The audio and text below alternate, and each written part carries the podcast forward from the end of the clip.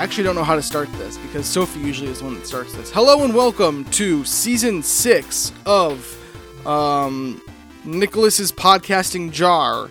Uh, this is season six, and this season is titled uh, Sophie Wanick presents video game novels, novelizations, and a justification for a honeymoon vacation. Uh, I am. Uh, it's starring Sophie Wanick. However, it's not because uh, she is out this month. She ha- Starring Stephen Margelos. uh, one second, please. Guest, I will get to you in a second. I haven't For- introduced you. I haven't introduced you yet, but uh, so Sophie's out. She just took the bar. She finished that. Um, she did take it. She fin- she took it, yes, and now she is on her bachelorette weekend, uh, and so we were not able to uh, get together for a episode. Uh, so, So, I how decided long does it take to get results? I haven't introduced you yet. I haven't introduced you yet, and we'll. How long does it take She'll to get find out in September. She'll find out in September. okay. So she'll So find we'll- out. She, she won't be back till September, folks. Yeah, she's going to be in an anxiety-fueled state, worrying about the bar and the results of it for quite a, uh, quite some time. That's right, folks. Yeah. So, uh, hello everyone to the podcast. I'm. Oh God. Uh, my guest is eating oatmeal, I think, right now. Uh, speaking of my guest, let's introduce him. He is uh, my brother uh, in in in arms because he In uh, is in the Navy, but also he is my actual brother, um, Stephen uh, Margelos. How are you today? I'm doing pretty good, Nick. I uh, haven't seen you in, um, like a, a year and a half, It has been Um, some time. oh, or a little bit more, maybe. So it's nice to see you. It's nice to see you as well. I'm glad that uh, you seem to be doing well. You seem healthy. Yeah, I mean, I guess uh, I have a little bit of a headache today. My hair is, I like, I cannot um, tell you how nice your hair looks, and I know that you've probably done absolutely nothing with it um, th- today, um, but it just highlights how shitty my hair is. I think your hair looks pretty Like- good today. I've been trying to make it look nice for the last like mm, I don't know since April. Uh huh.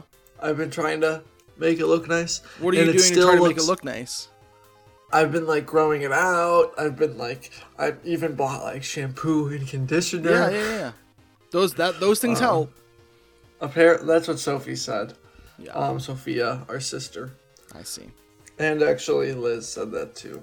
Yeah, I mean, most people will tell you to use shampoo and conditioner. I was using the three and one, baby. Yeah, okay. Three Um, in one. You buy the two in separate, and then once they get like halfway down, then you just mix them. That's what I do. Shampoo and conditioner. Yeah, I'll buy both separate, a shampoo and a conditioner, and then when they're both about halfway, the bottles are halfway, I just mix them. Then you got your two in one. No, no, Yeah, that's the way that's to do it. That's terrible. no, you don't do that. That is what I do, actually. Yes. Why? You what do you I mean? have- You are using three in one. Don't judge me. Yeah, I was doing it to save money. Oh my gosh. Okay. So on this podcast, on this podcast, Steve, usually we talk about um, a video game. It's called novelizations, but I've honestly found that I can't really find too many video game novelizations. One of the reasons I wanted to do this podcast was uh, we found I found that Alan Wake book, and we had talked about it, I think, on a previous season. Yeah. A little bit, and it was really good, and I was really happy with it. And I was like, "Oh, I kind of want to read more things like this."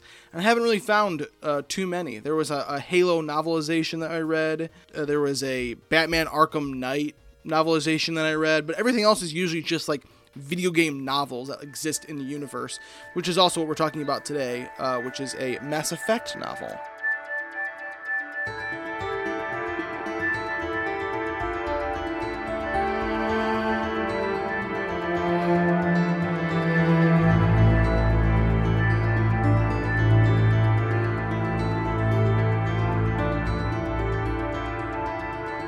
So that's that's the first part of the podcast. And for you, Stephen, who I'm sure hasn't listened to the podcast, and those of you who are maybe a first-time listener, the other thing that we do on this podcast is talk about uh, our honeymoon and like vacations in general, what we enjoy doing on vacations, what we want to do for specifically me and Sophie's honeymoon. Um, excuse you. Is that gonna be bad on the audio? Probably, yeah, absolutely. I think most things that you do are bad for the audio. That makes me sad.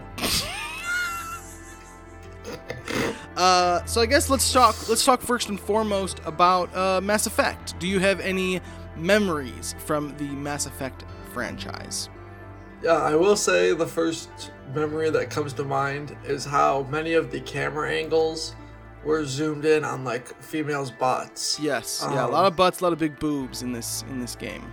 Um, that is, I think, my first memory when you were like, "We're gonna do the thing about Mass Effect." Interesting. Wow. So really has nothing to do with the story. And then the second thing, which maybe we'll talk about later, was the big flop of the third game. Mm, yes, okay, we can get to that as well. Um, so, just as an, a quick overview of the Mass Effect franchise, Mass Effect, the first game came out. It was a what do you call it? Like an, is it? A, it's an RPG, right? A role playing game. Yeah, it's an RPG. uh, where It you kind be, of It can be an action RPG. Right, yes, because there is like some shooting elements involved, but then there's a lot of like just kind of like pick and choose your own adventure type thing where you're you have dialogue choices and you essentially play as uh, Commander Shepard. Uh, you can either play as a female or male version of Commander Shepard, and you take over a ship called Normandy, and you have to, in the first game, defeat this guy named Saren.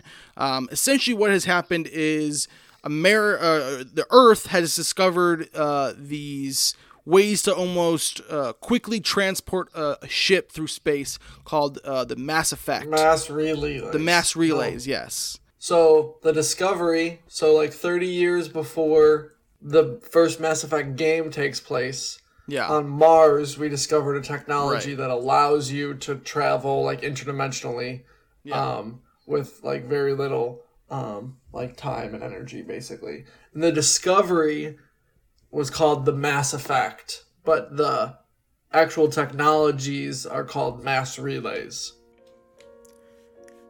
It was in 2148, a mere nine years ago, that the mining team on Mars had unearthed the remains of a long abandoned alien research station deep beneath the planet's surface. It was heralded as the most significant discovery in human history, a singular event that changed everything forever. Every major religion on Earth was rocked to its core. Dozens of new belief systems sprang up overnight, most of them based on the tenets of evolutionary zealots, zealots who proclaimed the discovery as proof that all human history had been directed and controlled by alien forces. Many existing faiths try to incorporate the reality of alien species into their existing mythologies. Others scramble to rewrite their history, creeds, and beliefs in light of the new knowledge. A stubborn few refuse to acknowledge the truth, proclaiming that the Mars bunker was a secular hoax intended to deceive and mislead believers from the true path. Even now, nearly a decade later, most religions were still trying to reassemble the pieces. There were some who insisted that the sudden unification of Earth's various governments into a single political entity had happened a little too quickly and conveniently. The info-nets were swarming with theories claiming the Mars bunker had actually been discovered long before it was publicly announced. The report of a mining team unearthing it was just a well-timed cover story. The formation of the alliance, they asserted, was in fact the final stage of a long and complicated series of secret international treaties and clandestine backroom deals that had taken years or even decades to negotiate. Protheans, the name given to the unknown alien species, had clearly been far more technologically advanced than humanity, and they had vanished long ago. Most estimates place the find at nearly 50,000 years old, predating the evolution of modern man. However, the Protheans had built a station from materials unlike anything found naturally on Earth, and even the passing of 50 millennia had done little to damage the valuable treasures inside. It took months of round the clock study, but eventually the code of the Prothean language was broken and the pieces began to fall into place. Through the adaptation of Prothean technology, humanity was able to develop mass effect fields, enabling faster than light travel. No longer were vessels bound by the harsh and unforgiving limits of space time continuum. Similar leaps followed in other areas clean and efficient new energy sources, environmental advances, terraforming. In 2148, a research team exploring the farthest fringes of human expansion realized that Charon, a small satellite orbiting Pluto, wasn't actually a moon. It was actually an enormous piece of Prothean technology, a mass relay, floating for tens of thousands of years in the cold depths of space. It had become encased in a shell of ice and frozen debris several several hundred kilometers thick.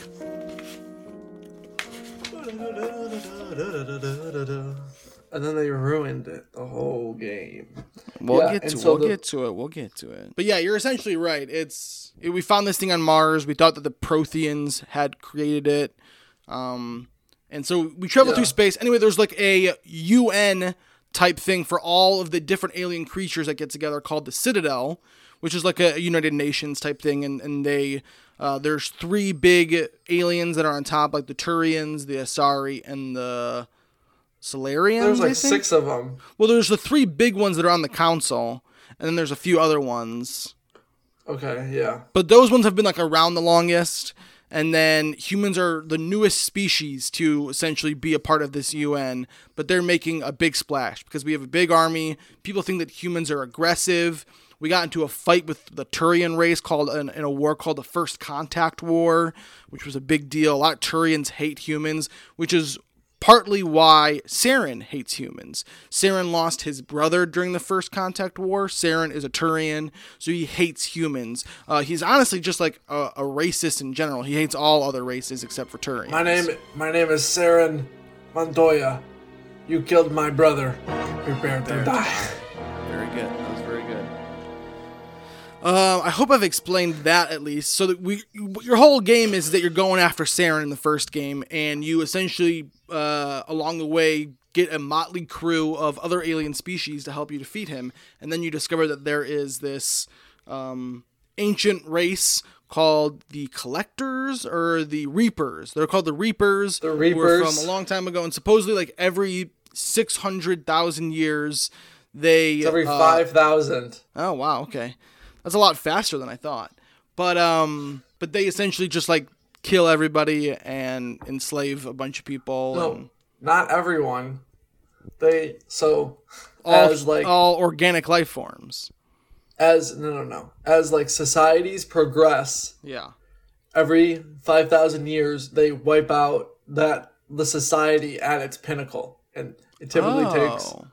it typically takes every 5000 years for that like civilization to reach its pinnacle um, and the reason that the reapers do that are the Re- the reapers are literally an ai Right. um, system and they are like bless. God bless you. Oh, God bless you again. they were orig- they were originally programmed to like help maintain peace. Um, but they created like the system to like also advance um you know civilizations. So once they they created these the reason that these mass relays are so big um are that so that other civilizations can find them. And when they do, they start this huge expansion of, you know, you know, building and all this all this stuff of just technological advancement. Um, and then in around five thousand years, they destroy it all. Um, be, basically because their like predictive algorithms say that after a certain point, the the other civilizations create AI that are like more destructive than they are. yeah. And the whole reason that we're like chasing Saren is because he's looking for like the Elder Reaper. He doesn't know that like yet, but like Right. he's like on the hunt for like this super powerful like spaceship basically. Yeah. Is what he we thinks don't it is. Uh, and we don't fully know this until towards the end of the first game but these reapers have this ability to sort of control people's mind and what's something that's called the, the people is gets indoctrinated and we actually find out that Saren has been indoctrinated uh, and actually is getting his like mind controlled which is it makes a lot of people not really because like commander shepard finds this out but then like no one believes him so it's a lot of like trying to convince like the UN of space to believe him. It's about, and they're like, no, Saren's one of our own. He would never do this, blah, blah, blah. Uh, and so you have to kind of like figure out the stuff for yourself. What else? Uh, uh, but yeah, the, the idea of the Reapers is kind of what the whole rest of the series is then about. In the second game, we find. Um, Wait, does Saren kill himself? depends. So it depends on what choices you make. You can convince him to kill himself, but then he turns into like a Yeah, he turns Reaper into like a fucking Saren Reaper. hybrid. Yeah. Yeah. Regardless, Like no right matter if you no matter if you convince him or not, he's going to turn into that. But then Yeah. if you convince him, you won't have to kill him because then you have to kill the human or the alien version of him and then the hybrid version. But Yeah. if you convince him, then you just have to do the hybrid version. those types of choices that happened, especially I think in the first and second game, made it feel as if like they had large impacts on like the society and the story like at large, Right. um, which which was I think was the huge draw to like those games. Yes. Well, and and the advertising advertising of those games, if I remember correctly, was like your choices matter. Like these choices are really important. Yeah, yeah, and they and that's what they seemed like um, for sure in the first two games. Um, like you know what you were doing had like this significant value and was part of like this larger story of you know what was going to happen. Right. And so I think what we're getting at here is we're we're tipping our toes towards the results of the third and final trilogy of this in- initial games, uh, which Yes. in some ways is the uh, How I Met Your Mother of video game endings, uh, where they really kind of uh, shit the bed a little bit. Not really. I mean, I'm playing the game right now, and it is quite enjoyable. It is those. It's those final moments though that um, really Yeah, it's is the last moment. It's Yeah. the last. Dis- it's the last big decision that you right make. yes the big decision that you really feel like is a absolute lose lose lose scenario i will say that so the book that i read is called mass effect revelation written by drew karpyshyn karpyshyn and he uh, also was the writer the lead writer of the games at least the first two games. So the first two games written by drew. Wow. all three all three novels were written by drew. But then he stopped uh, working for bioware because he wanted to focus on his noveling career because he really believed that he was a good writer. So and I guess we'll talk about that in a second, but uh, we'll talk and about his novel skills.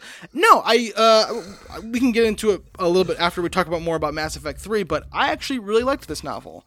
Um, but anyway, the big sort of uh, and correct me if I'm wrong, Steve. The big decision, the last decision of the game that uh, you have to decide is to how are you're going to get rid of the Reapers. You can either combine all sentient and AI life together as one of them. You could kill all AI and technology everywhere, which is going to hurt a lot of people, put us back a few years, and like Geth will get destroyed and stuff like that. And also, Commander Shepard will get destroyed because he's like a, a cyborg at this point. There's one other option too, isn't there? Yeah, I think the third one was in some strange way like Shepard Yes. became part of like he the becomes mass like a god. system. Yes, exactly. Yeah. That's what it is. Yes, where he like becomes the ultimate Reaper, and he can like control everybody and bring peace to the galaxy. I guess. Yeah, and Uh, that's how he does it. but it all it all sucks. It all sucks. None of it's really good. Um, the only one that I think is like the I guess good ending is the one where you destroy all AI and technology everywhere because that's the only one where Commander lives at the end. Uh, yeah. because you don't actually see him like around anymore. Everyone mo- mourns his death, but you see him like uh do like a, a breathe, you know, like a, uh, he like breathes in the rubble, yeah, right at the last second, like at the end credits or whatever. So yeah, it was a little bit of a of a bummer of a final game because you felt like, oh, I've been doing all of these decisions for three long games, and now all I get are these three shitty choices to end the entire franchise on. You know And all I mean? of them ended, yeah, and all of them kind of felt like the same. Like they were all Right. like, you know, the the point of like, you know, making all these decisions. Like some of your decisions killed entire races. Right. Like you were you were having battles that destroyed like entire races of planets, and you're gonna be like, well, you know, somehow the the race that I picked will come into play. It never comes Right. back. Right. You know, like whether or not you were a terrible dick the whole time, Right. or you were a great guy the whole time, you could still decide on those three Right, choices. you still had end of the those three choices no matter what. Yeah. Like It's a it's no a lot about the journey and not the destination, I guess. yeah, like you, like I think that it would have been nice to get to the end and like a decision was made for you because of like who you cultivated as a character. Right. Even though like those those endings That would have were cool. shitty, Yes. like even all even like despite the fact that all the endings sucked, like you could have played any game and then still at the end of the, like we're in the exact same position as anyone else that played the game Right. because you had those exact still like you had three options. You had three fucking dialogue choices at the end. And it was like no matter what you did at the end it's still like make a decision right here.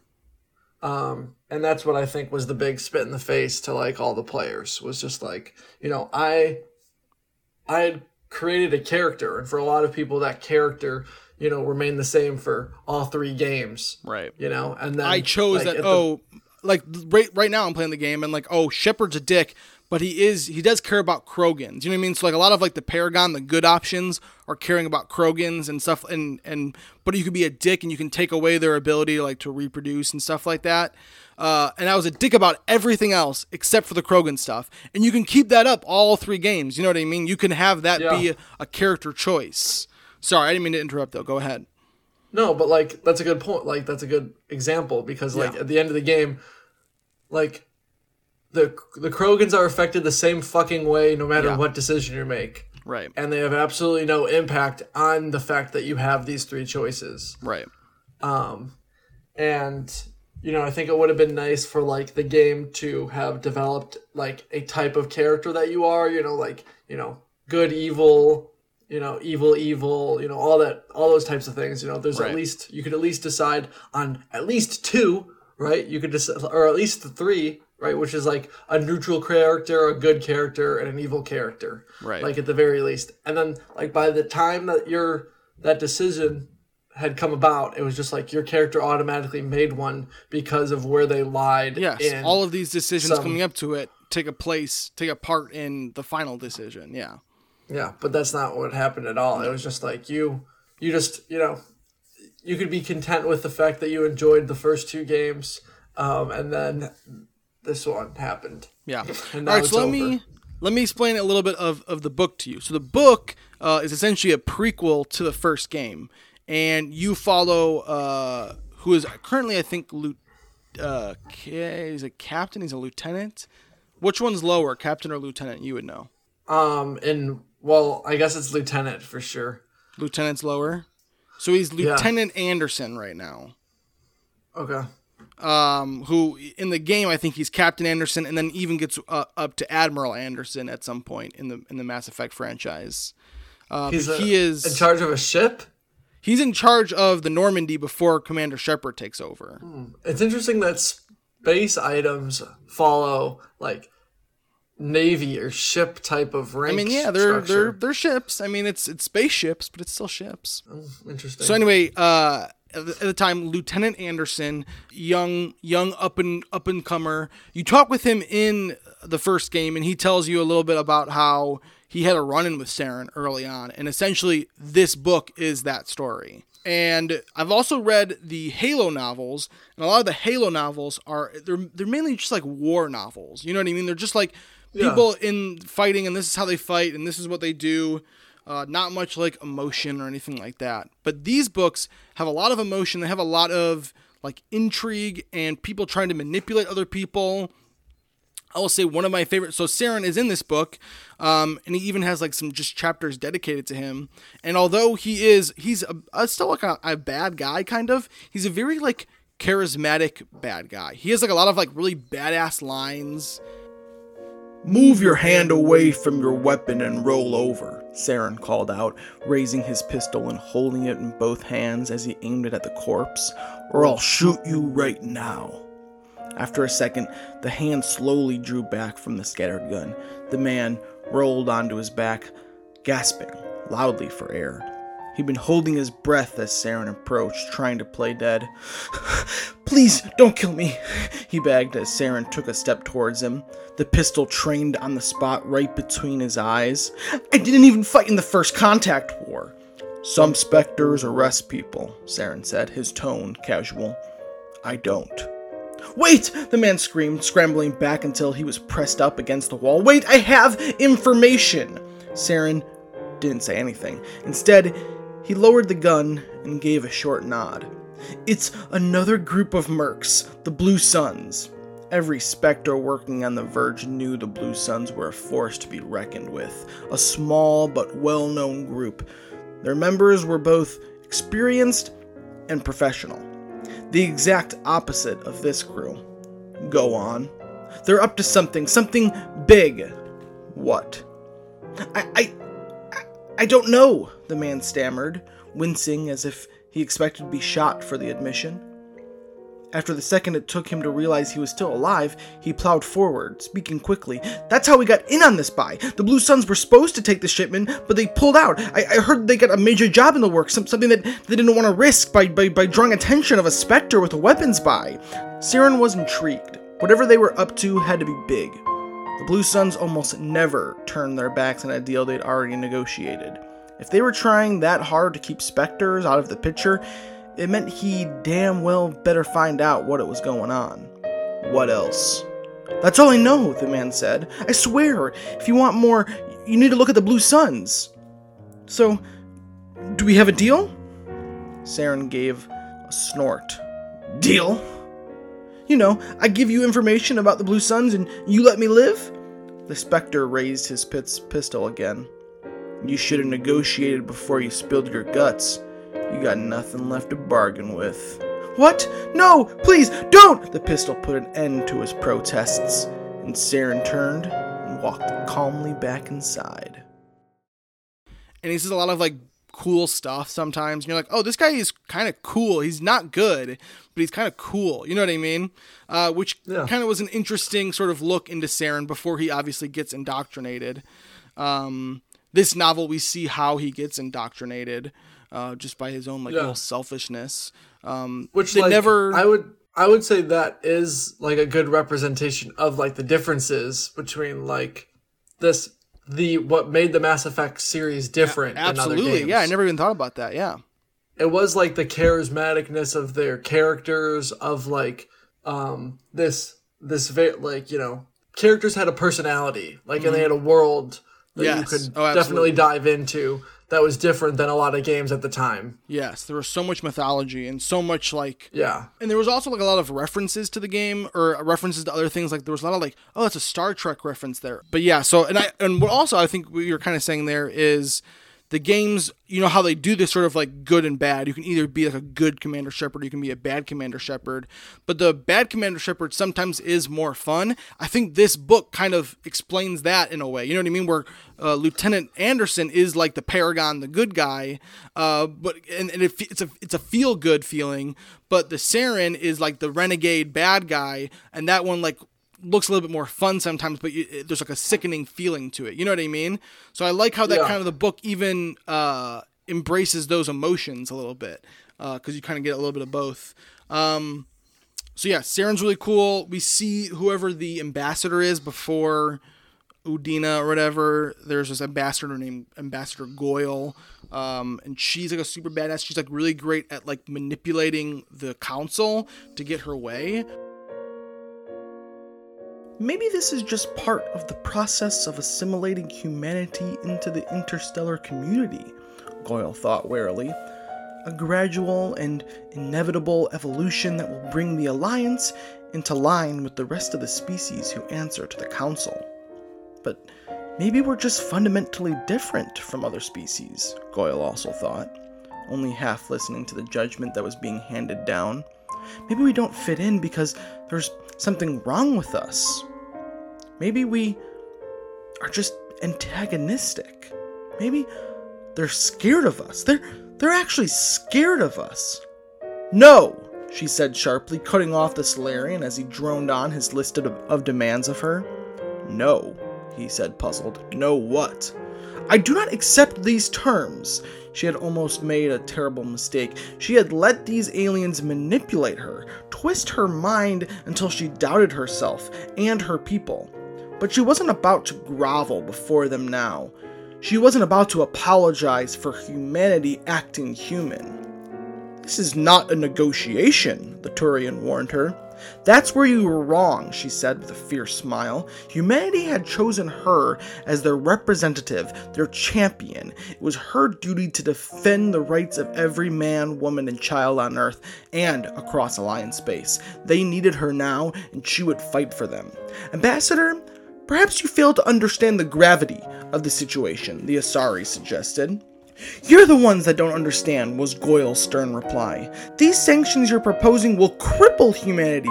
The Alliance will not allow this to happen. I won't allow this to happen. Do you really think humanity can defy the Council? The Turian asked. Do you honestly believe your people could triumph in a war against our combined forces?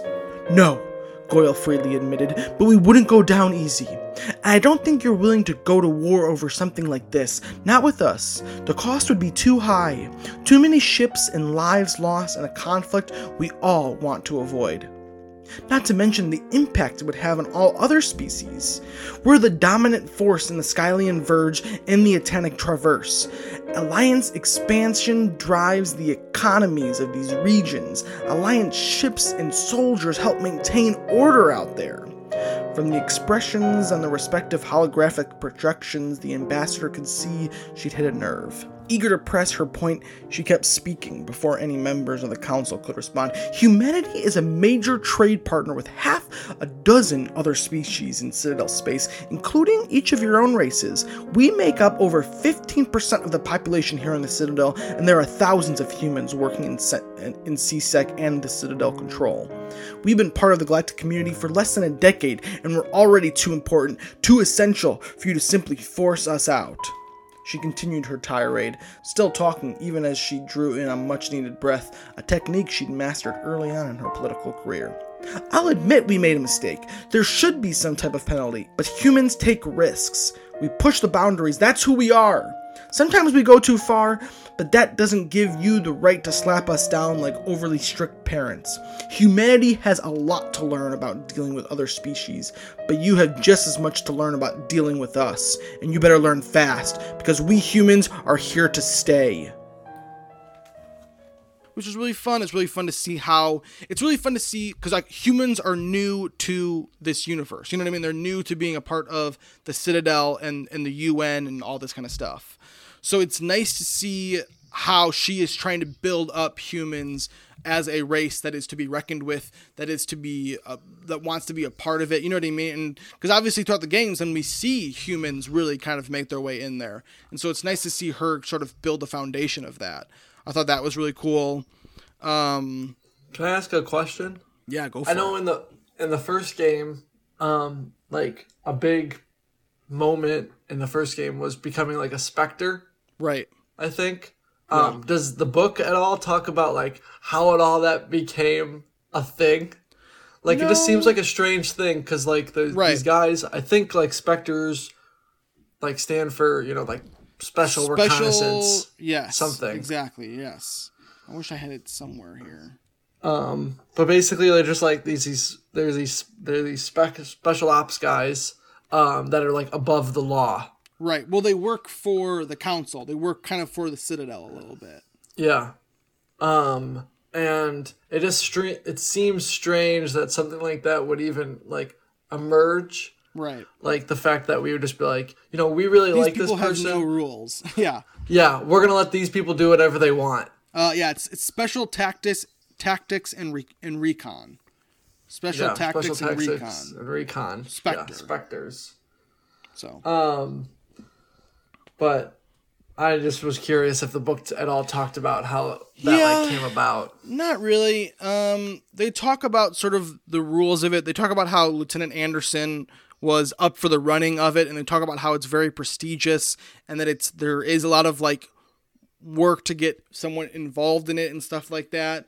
But there's no like origin story of it or anything, um, which would be interesting. Because I mean, in general, the Spectres are a very cool I don't know, they have a lot of privileges, and you're like, where does all of this, where does this come from? Because then even Commander yeah. Shepard gets it in the third game. He has a lot of, I mean, he gets in the first game, but he has a lot of like special privileges in the third game where you're like, I'm allowed to do this. Like, I don't know. Yeah, it just, it's it seems strange, especially like, so the big thing, at least in the first game, was that uh, Commander Shepard got to was like the first human to become a Spectre. Right.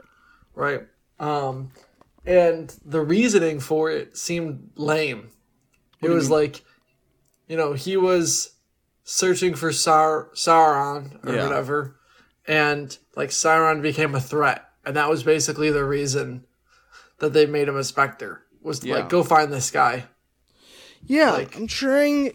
I'm trying to remember if there was like what the big moment was for him. Yeah, I guess that was really it. It was just that. I mean, there was also the idea that he that Anderson was supposed to be a Spectre, and that they had been they had been vying to get them as part of. Uh, they had been trying to get some human to be a Spectre for so long, and so Yeah. now that Commander Shepard was doing something somewhat big, they're like, all right, we're gonna we're gonna we'll give it to him. yeah, Um, it just seems interesting, and um, I was curious on where such a position would come from. So, and we can come back to Mass Effect, but uh, we've we've covered the game a little bit. We've covered um, the the book a little bit, and now we do need to talk about a honeymoon. Yeah. So where are you guys going? So we're going to Hawaii, uh, or technically Kauai. Kauai. Yeah, the Lovers Island, is I think is what it's been called. It's like a small island part that's part of Hawaii. Yeah, it's I think it's like the second to last one. Okay. Um, actually, one sec before we get into the honeymoon, we're gonna take a quick break because I have uh I have two dogs over right now. We're watching uh uh Lincoln's brother while Lincoln's brother's mother is with Sophie on her bachelorette party. So I'm gonna go check on the dogs real fast, and I'll be right back. We And we'll be right back because no, we're gonna take a commercial break. Yeah, you can keep recording. I'll just be right back. All right, well, we're back now. Hello, everyone. Welcome to the podcast. Uh, the dogs are the dogs are doing good. Uh, they Why are. they need to be checked on? I just want to make. They're outside right now playing. I just wanted to make sure that they were not like crying to come in or something like that. You know.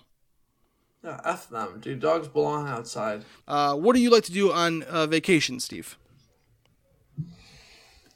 I don't know. Like, I felt, I felt, I feel as if like I live in a vacation um Because town. you're out in San Diego. Yeah, I live in San Diego. Um, Must be nice. and you won't. You can move whenever the fuck you want. So I really, I, I can't though. I don't think because, um, Sophie has, she's a lawyer here in Iowa, and I've also bought a house here. So yeah, well, just make it a rental property. that's true. I could rent it out. If anyone Like, wants to, if anyone wants to live in Des Moines for a bit, let me know. That's that is like the place for sure. Like in homes where they're like a little bit cheaper to Uh-huh. buy. Like I think in big populated areas like this where like housing is so expensive, I would never like buy a home Buy a to make it a rental property. But Well, no, I might buy a home. Fuck Iowa. You would. Yeah, but like I could, I would think about getting one in something like yeah, Des Moines, Iowa. Why not? Like there's pe- people come to you know visit there and do stuff Yeah. there, um, and people live there and need need a home to rent for a little while or whatever it is. Especially in Um, like the college and- towns. If you went up to like Ames or Iowa City, you could definitely do something out there. Yeah, Des Moines um, too. and I think that, I think that like um, people come in for game day. The the issue with like uh, any rental is that like you lose money the months that it's not being rented right? Um, and the more the more that the rent that you need to charge for the places, the more that you're going to lose every month. So like on a home here it would be like $3000 a month or whatever. And like Right. you know if i couldn't find a tenant if i had to do like repairs or whatever Right. um like you know that could be gonna many lot of months of rent that i lost out on and a lot of money that i don't But have but also the the house is going to go up in value over time potentially. So you're Yeah, gaining a little bit of money there potentially potentially. but yeah So Anyway, yeah, what, were we talking, about? How did we get on this? i don't know um, I asked you to move out. Oh, I feel like I'm in a college town. Ah, I feel yes, like I'm in a vacation, town. Vacation. Yes, yes, yes, yes. Um, so like, what have I been doing? I like to sit in my underwear. Yeah, I can see that. Um, yeah. Uh, I do like to sit in my underwear a lot. I've definitely found enjoyment in watching like the sunset. Oh, that's Um, nice. What do you like? How long do you watch the sunset for? I don't know, 15 minutes until it's gone. Interesting. So you you get out your what? You go out to your patio, or you go out to the beach or something. Sit sit Yeah. at your, set yourself up, and then you just sit there for fifteen minutes. Yeah, sit down on the bench and watch the sunset. Maybe it's less than go back 15 home? minutes. Yeah. Cool. what do you think Um, about? What do you think about? I feel about I think about like how um, nice it is to live out here, um, and how like everything's really pretty, and um, that I'm really happy. Think about be being out here. grateful, gratefulness. That's good. Yeah. Um, yeah, I feel I think grateful thoughts. Um, I think that like if I were to go on like an actual vacation to somewhere, what would I like to do? Um, like some sort of like uh like scuba diving Ooh. would be cool. Why? Why? Is Which I that? could do What here, interests I you think. about scuba diving? I don't know, it's like the mm, being under the water with a tank. Yeah. I find the sea scarier than I do space. I would rather be an astronaut and go to space than I would be to go underwater like in a submarine or something. Why? I don't know. I just find it very like the water is somehow both I don't know like claustrophobic and the most expansive thing on earth. You know what I mean? Sure. I feel like there's weird like little Um, like tunnels and stuff, and then there's like fish that are freaking crazy weird and stuff like that. I don't know. Yeah, there's like it's not only like desolate because it's this huge area of like nothingness, but there's also like shit that lives there, so you could also get eaten. Right. Um, when like space seems There's no space sharks. Yeah, exactly. Space seems just more desolate. Yeah. Um, but I mean, I don't know. We could eventually get there, and then there's like you Right. know the poison poison rock that Oh yeah. fucking eats you Yeah. eats you up. What about you? So I mean, what I like to do. Well, so here's two things. One thing is I think I'm gonna go. So I have a week. I got a new job. Did I tell you about this? No, but mom had mentioned it. mom mentioned it to you. So also to my listeners, I got a new job. Uh, what's really been fun about doing this podcast is that it has documented a lot of my big life events. Moving to Iowa, getting the job at Confluence, switching over to a new position at Confluence, blah blah blah, stuff like that. Getting engaged. Now we're gonna get married, blah blah blah.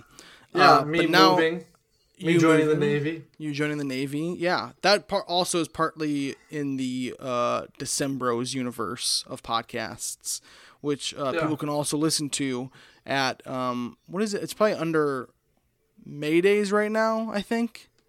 If you look I up, think it's still under Decembros, Mm, okay, we got to figure that out. but the the title will be Maydays. Yeah, we'll figure it out. We'll It's figure it out. Maydays on Spotify. It's Maydays on Spotify. Check it out.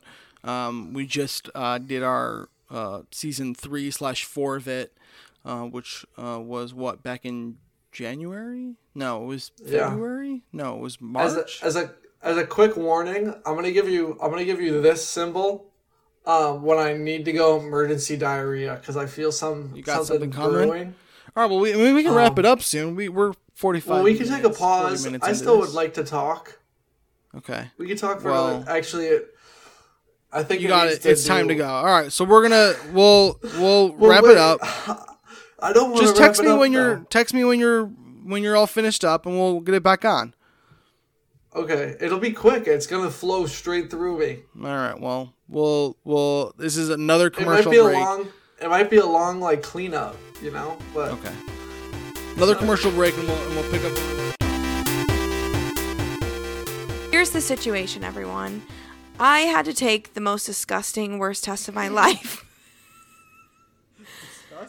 it was disgusting.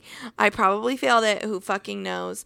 Won't know until September. Anyway, uh, as a result, I was not able to watch or listen to Nicholas Margelos play the video game Mass Effect. As a result, he has to find alternative sources for the guests this podcast, and he is taking over as host. And I'm going to say this once He's only the host for this episode, and he will never be the host ever again. So don't worry. Please continue to subscribe. Don't leave the podcast just because of this one episode. If you want to skip through it, it's fine. I understand. But know that I will be back. I'll be back. I will be back next month. So please don't unsubscribe. Stick around until you can hear about me. Next episode is our call in of duty episode basically we talk about Call of Duty and we take in call-ins. Well, no, we're gonna do a bonus episode first. Oh yeah, I guess we're doing a bonus episode too. Um, but anyway, while you're listening to this episode, um, I currently I um, have just finished the bar and I am drinking heavily, and I will be on my bachelorette party. So unfortunately. I cannot participate in this week or this month's episode, but just so you know, just so we don't leave out any of the main characteristics of our show, hey Google, how many months until November 13, 2021? Three months, two weeks. Three months, two weeks. Did you hear that? Hey, Google, how many weeks until November 13, 2021? 15 weeks, three days. 15 weeks. Hey, Google, how many days until November 13, 2021? oh. That motherfucker. Hey, Google, how many days until November 13, 2021? November 13th, 2021 is in 108 days. 108. We're days almost away. to the double digits, friends. And let me tell you, I am just exci- as excited as you. Probably more because I'm the one getting married. Imagine you're much more so excited. so I'm really sorry for the next people that come up and speak to you. They're not going to be as great as me. But just stick around and remember, next month I'll be back.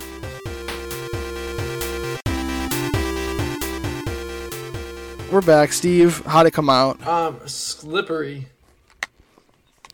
Wow. I will say he was right. It it did come out quite quickly. You were you were back within I mean less than 5 minutes I It feel. was. Uh, that's why I gave you the motion when I had to. Um, I was thinking about this the other day. I used to, I would take shits at school, and in order to make people not think that I was taking shits, I would always stuff uh, tissue paper up my nose and pretend like I had, I was in the bathroom for so long because I had a bloody nose.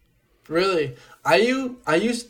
It's a good yeah, lie, that right? was really good. I used to miss like entire class periods because of shits.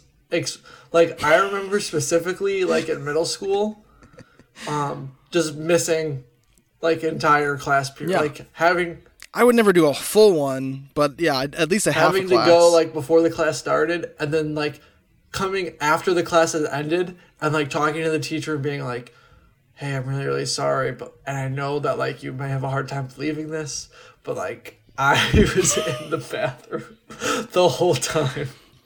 Anyway, this is a podcast about uh, Mass Effect. Um, I, had Sophie record um, a a like little intro for the podcast, which I, I probably I'll, I'll just play it right now, or I, I just played it earlier during this little break. Uh, she was uh, this was the Wednesday after, literally the day that she had finished the bar. Uh, so she was drinking a little bit. Don't tell anybody. Um, and because she was celebrating, you know what I mean. It was funny how almost every single person uh, that took the bar uh, or taken the bar in the past was like, "Go get drunk tonight because y- you deserve it." Um, but so she that's so that that's what that sound was that the listeners just heard. Um, what else? Listeners, hear this. Uh, we were talking. Yeah, you never about, said what you would like to um, do on vacation. vacations. So yeah, this is what so I was saying is that I'm in between jobs now, so I'm going to start a new job where I work for a cider company. It's very Ooh, exciting. I can. Doing I'll sales for them in the. Des Moines area. Yeah, I think you and Dad both will like this company quite a bit because they're very good. Um, and they're very nice, and they like actually uh, really wanted me to work for them, which was surprising and also really exciting. In between quitting, losing, quitting Confluence and joining the new job, I have a week off, so I'm gonna go on a road trip, which is kind of like that's what I like to do on vacations. And I'm curious your thoughts on it because um, I, I don't really know why you know I like road trips specifically. It's um I like just kind of sitting around, which is what driving is. I like seeing different sights. Um, I like the history of our country um, being explored visually on the open road. And I'm, I'm going to try to do a little camping. I think I'm going to try to do camping with the doggo. I don't know how that's going to go. Um, but uh, we'll see. But that's kind of like what I like to do on vacations, at least. Um, and Yeah. uh, I will I'll report back to the people of this podcast um, with how that trip went when uh, it gets underway. Um, and uh, yeah, I don't know. That's uh, yeah, I don't know. I, I don't. What, that's that's so that's my vacation stuff.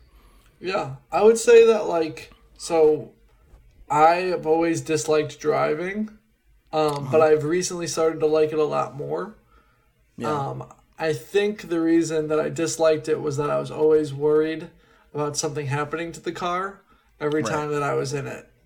Yeah. Um, and I'm a little bit less worried about it now that like it's my car, you know.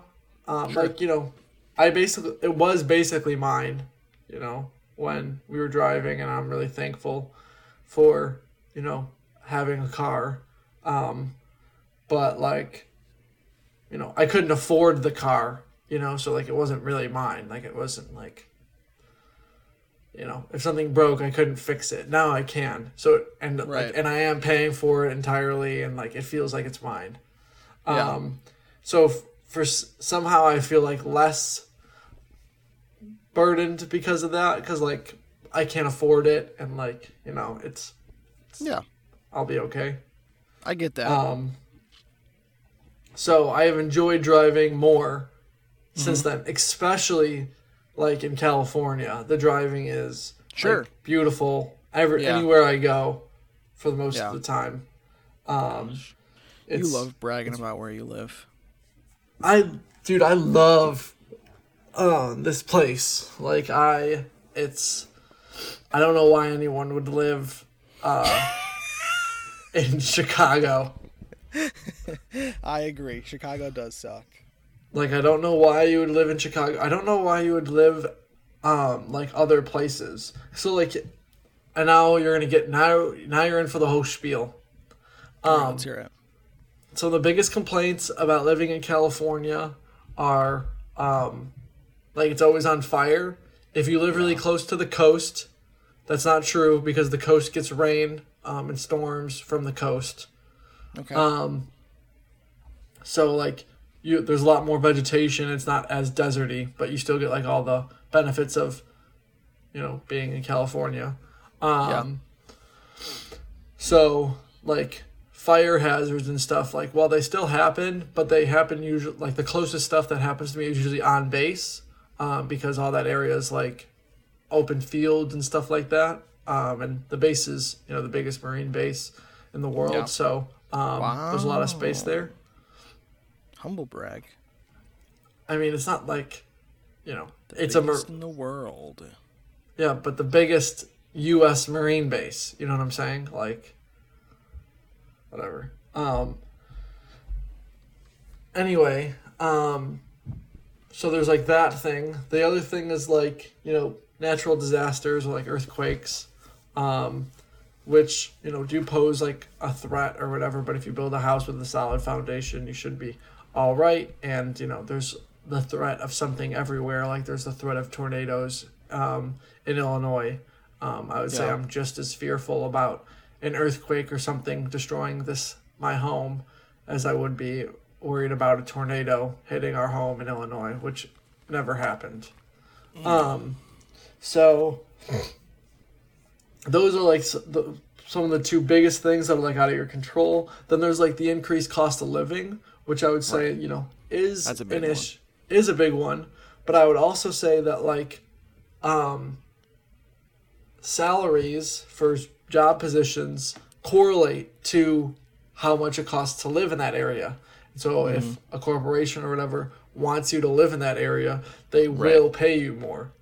Um, Right. And like, or at least that is the case with my profession. You know, like Yeah. with nursing, the salary is increased because of the cost of living Sure. um, and then I only see that as a, as a benefit. The idea that, that it costs more to live out here is only a benefit to me because that means my housing is going to cost more. Um, and so, like, you know, if I retired and all I had was my home, right? I could I could live in Iowa and have, you know, a $200, $300 home, or I can live in California and have a $5,000, $600,000 home. yeah, but Um, what about when global warming drowns California? I don't think Then that's going to happen in a my house. lifetime. What about an earthquake where uh, California breaks off from the United States? And floats away. Yeah. What about It's, uh, What about your fucking house then? What about your fucking house then, Steve? I'll still be in California. Yeah, but it won't be part of the U.S. Yes, it. What Hawaii isn't connected to the U.S. is it not part of the U.S.? Emotionally, it is. All right, so emotionally we'll be still connected then. No, because you guys left. Hawaii was never part of us, so that's why that they're We're allowed to still be leaving. here. If you left, then you're out. There'd be a that's the thing. Any state that leaves, that has already been a part of it and then leaves, can't be a, can't come back. There, it was probably once a part of it. You don't think Hawaii was once a part? You what you believe in this Pangea shit? I'm not saying I believe in it. I don't believe in anything. Don't fuck with Pangea. Um. Anyway, Um. And then Yeah. and then also the, and then there's only benefits after that. You get to live in California. Well, Um, thanks. This has been Steve's TED Talk on why you should move to California. Uh, thanks everyone for listening to the podcast. Uh, we're gonna do a bonus episode where we talk more about Mass Effect. Uh, I'm gonna finally play Mass Effect Andromeda, which I've never played before. It's like a follow-up fourth game to the franchise. Yeah, Steve's nodding his head says it's bad. Um, I'm also gonna read some of the Mass Effect comics, and we'll, we'll kind of discuss some of those, see if those are any good. Uh, and Sophie will be back for that. And then after that, oh, we'll be okay. doing So a this call-in like episode. fake one. Well, no, I like to do an episode of the first day of every month, and I thought since Sophie wasn't going to be around, it'd be nice to get. Uh, uh, we we do bonus episodes sometimes when there's a lot of stuff that I want to get into, like for Halo. I we did a bonus episode because I was going to be playing the game a lot. Uh, then we'll do a call in, and then we'll do uh, some more fun stuff down the road. If you have any questions or comments or anything that you want to talk about regarding video game and novels, you can email in at nicholaspjar at gmail.com. That's Nicholas, N I C H O L A S, the letter P, jar, J A R, at gmail.com. I look forward to hearing from you. Steve, I want to say thank you so much for being on today's episode. Uh, I love you dearly. Love you too. Um, and uh, if there is nothing else to discuss, uh, we shall say goodbye. As you. I, as Commander Shepard says, I should go. That's what he says when he finishes a conversation with people. I should go. He says, "I should go." Uh, well, I should go. Or when he talking when he's talking to when he's talking to Wrex, he'll just say, "Wrex, Shepard," and then Wrex goes, you know, says Shepard, and then Shepard goes Wrex. That's how they. That's how they stop talking to each other.